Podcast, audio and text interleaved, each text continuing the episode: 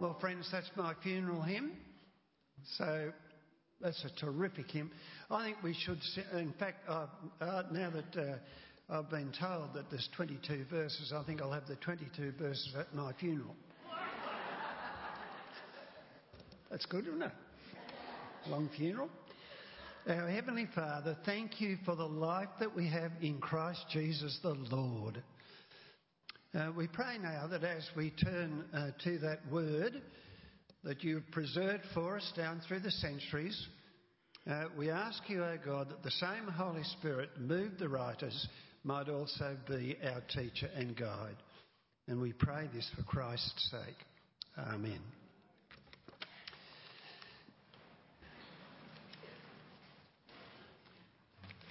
First of all, I'm going to read the Bible and it's Romans chapter 4, verses 1 to 12, and it's on page 1131 in the Bibles, and in the big print 1749. Romans chapter 4, verses 1 to 12. What then shall we say that Abraham, our forefather according to the flesh, discovered in this matter. That's about justification. If in fact Abraham was justified by works, he had something to boast about, but not before God. What the scriptures say Abraham believed God, and it was credited to him as righteousness. Now, to the one who works, Wages are not credited as a gift, but as an obligation. However, to the one who does not work, but trusts God who justifies the ungodly, their faith is credited as righteousness. Now we go from Abraham to David. David says the same thing when he speaks of the blessedness of the one to whom God credits righteousness apart from works. Psalm 32. Blessed are those whose transgressions are forgiven, whose sins are covered. Blessed is the one whose sin the Lord will never count against them. Is this blessedness only for the circumcised, or also for the uncircumcised? We've been saying that Abraham's faith was credited to him as righteousness. Well, under what circumstances was it credited? Was it after he was circumcised or before? It was not after, but before. And he received circumcision as a sign, a seal of the righteousness that he had by faith while he was still uncircumcised. So then, Abraham is the father of all who believe but have not been circumcised, in order that the righteousness might be credited to them. And he is then also the father of the circumcised, who not only are circumcised, but who follow in the footsteps of the faith that our father Abraham had before he was circumcised. Yeah, I got that? Well, whenever I read Romans, I get a headache. Trying to work it all out. Anyway, let's see what we can say. Now, Romans was a letter which was written from Paul to the church at Rome to try and persuade them to be the launching pad for his next mission into Spain. The way he does it is he's setting out in logical order his gospel that he preaches. Where are we up to? One, the pagan has sinned, the moralist has sinned, the Jew has sinned. So he says, all have sinned and come short of the glory of God. Then he says, How are we saved? By faith. How are we declared righteous? By faith. Okay? What have we got there? faith in Christ. He is our atoning sacrifice. He is our redemption and He is our justification. So now we come to Romans chapter 4. Now, how are we going to have this righteousness? Now, if you could go on, uh, James, onto the, onto the slide. Okay, so that's where we are. And then he's made these two statements, which will come up on the screen now. All have sinned, all declare right. Now, if we're going to talk about someone who is righteous, and if we're going to try and someone who could earn his righteousness by works of the law, who would you choose? Well, the person from the Old Testament is Abraham. So let's choose Abraham. In fact, he is called a friend of God, would you believe? That is the highest title that anyone in the Old Testament has been given. Now, let's focus on Abraham and his righteousness. Now, here's my first question By what means was Abraham justified, declared righteous? Well, in verses 1 to 6, we, uh, we have, oh, well, yeah, verses 1 to 6.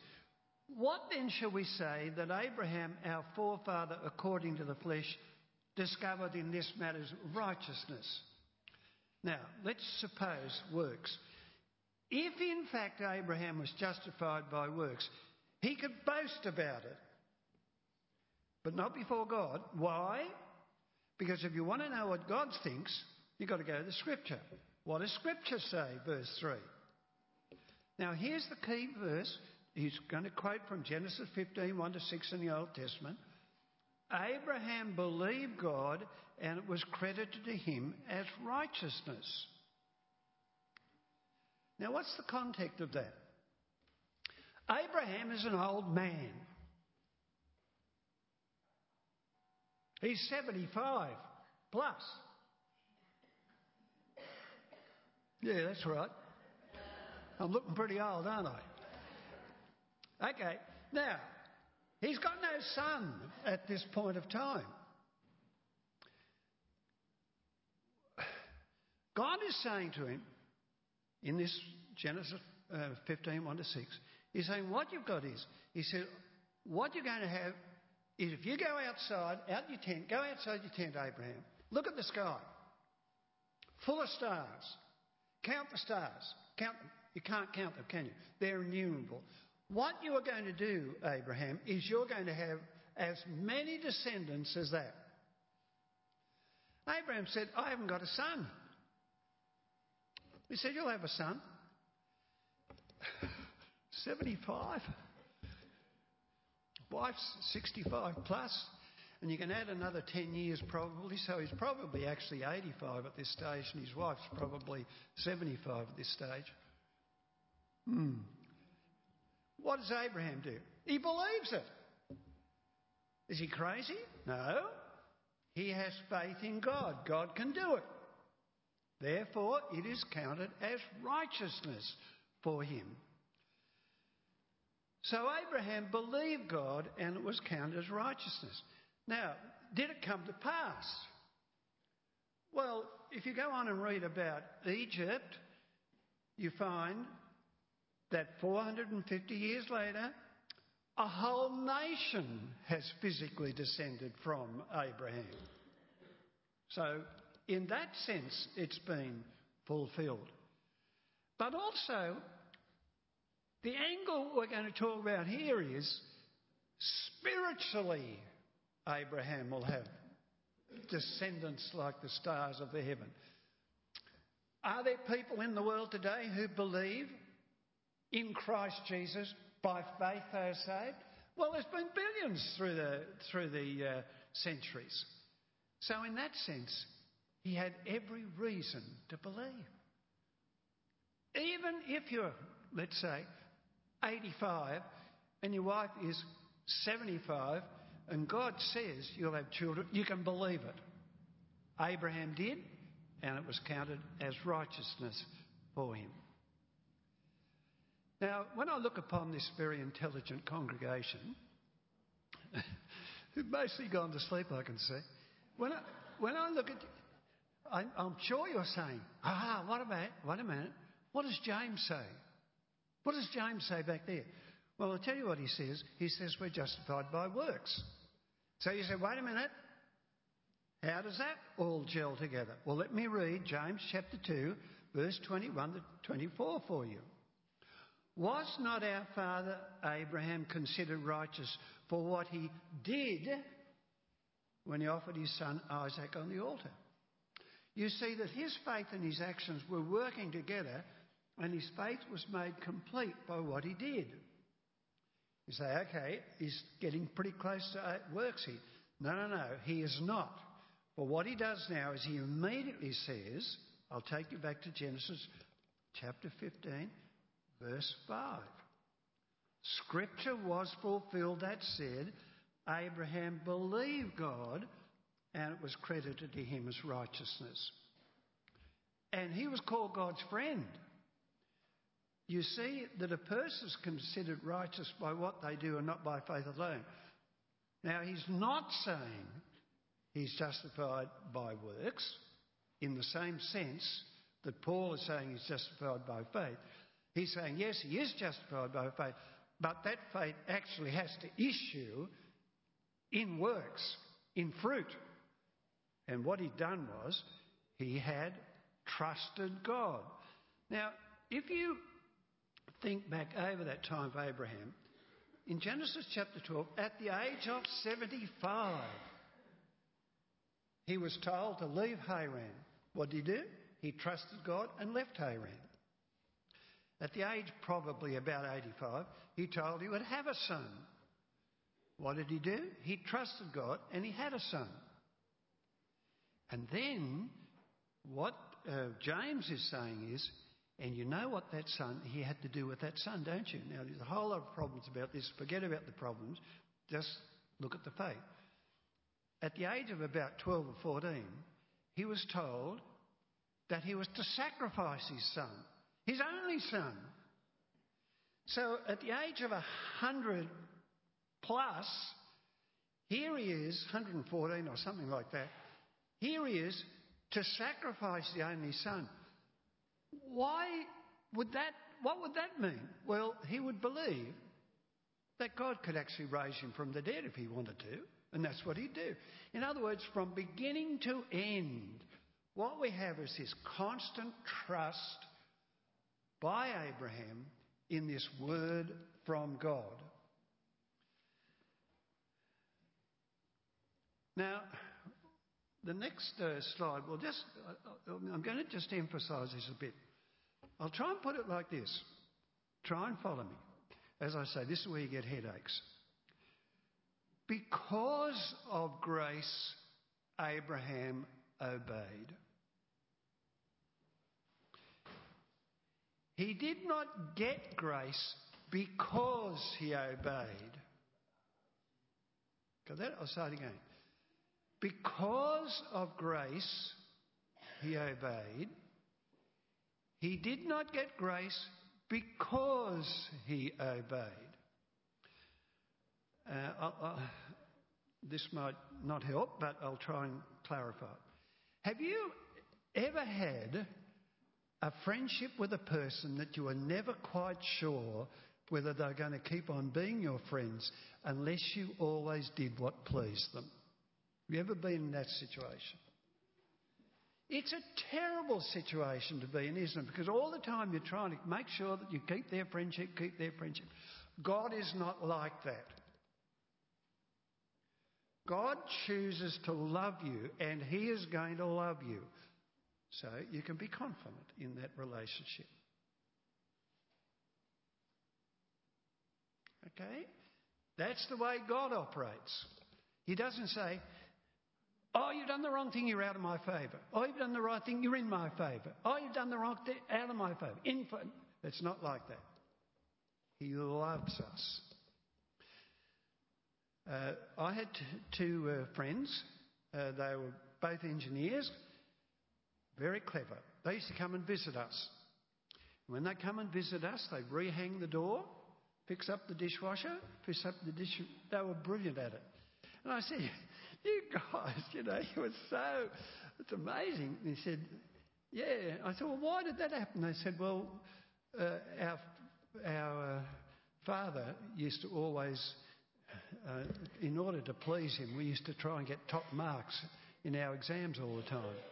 And I said, Well, that did you good, didn't it? He said, No, it didn't.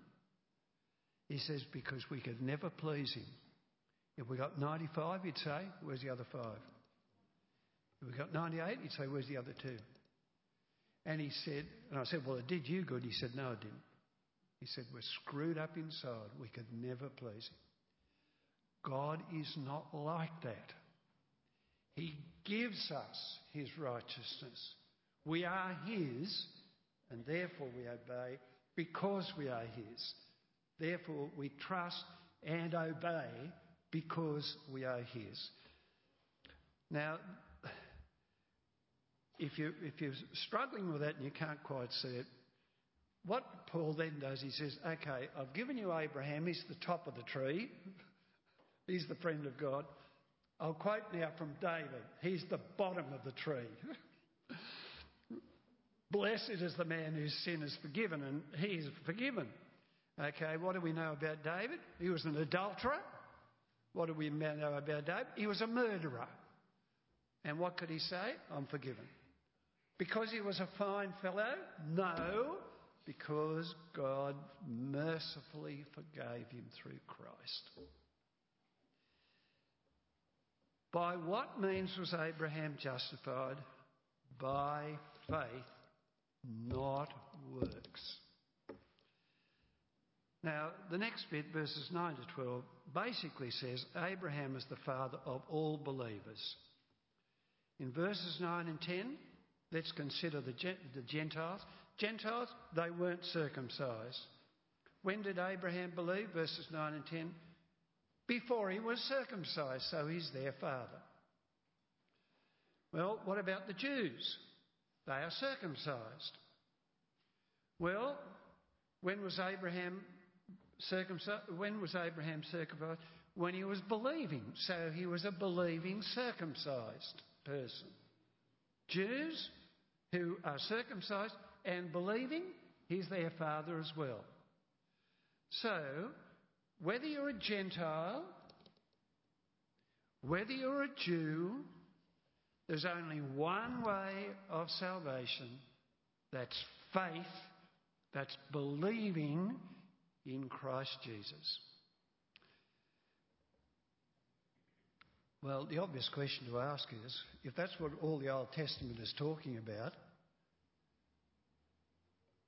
are we personally justified by faith? What are we counting on for winning God's favour? Are we accepting it by faith? Or are we trying to please Him in order to win His favour? If you're going to come with some sort of boasting, let's say it's all, it's all excluded. Uh, let's go to this same New Testament writer and Philippians chapter 3, verses 4 to 7. This is what the same writer of Romans is saying. If someone else thinks they have reasons to put confidence in their uh, earthly achievements, I've got more than you lot. That's what basically he's saying. I was circumcised on the eighth day. I am of the people of Israel. I am of the tribe of Benjamin. I am a Hebrew of Hebrews. Now, that's the religious side. Here's the moral side.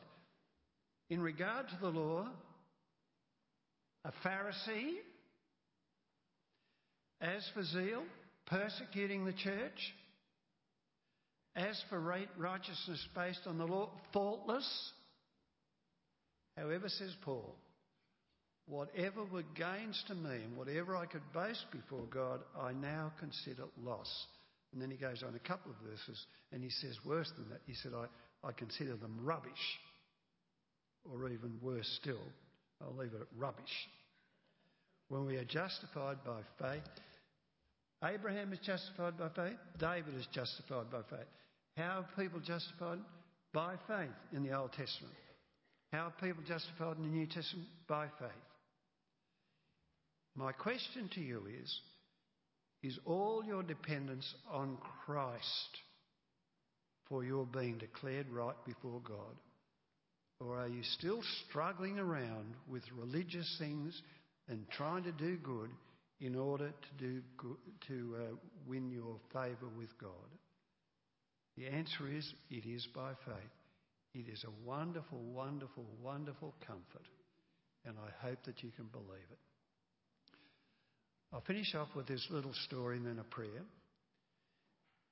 I never know whether these stories are true or how much of them are true, but anyway, this one apparently is a true story. There was a Frenchman called Blondin, great tightrope walker, Blondin, and uh, what he used to do was he used to stretch a tightrope across Niagara Falls and walk across it on the tightrope.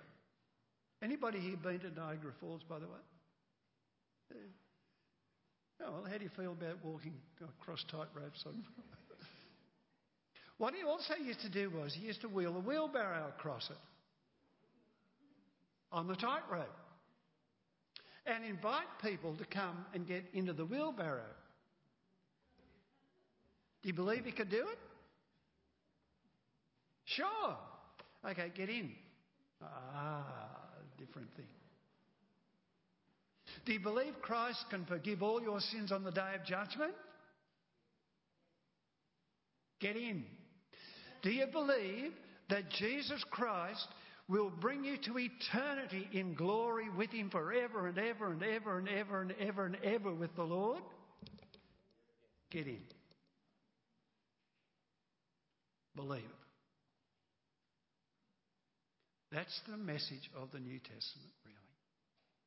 Here's the prayer that I'm going to pray at the end of the sermon, and I invite you, I will invite you to pray it with me.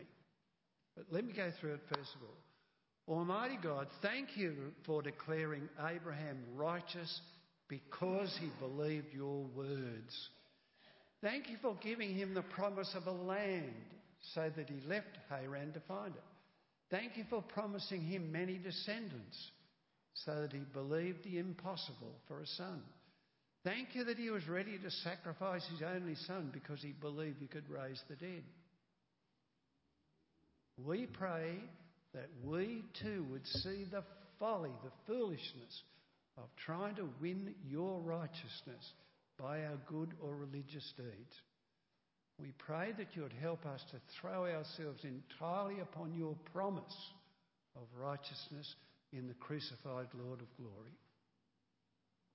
I'm going to say that prayer, and I invite you to say it with me.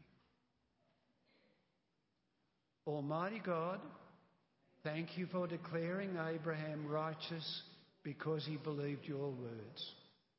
Thank you for giving him the promise of a land so that he left Haran to find it. Thank you for promising many descendants so that he believed the impossible for a son. Thank you that he was ready to sacrifice his only son because he believed you could raise the dead. We pray that we too would see the folly of trying to win your righteousness by our good or religious deeds. We pray that you would help us to throw ourselves entirely upon your promise of righteousness in the crucified Lord of glory. Amen.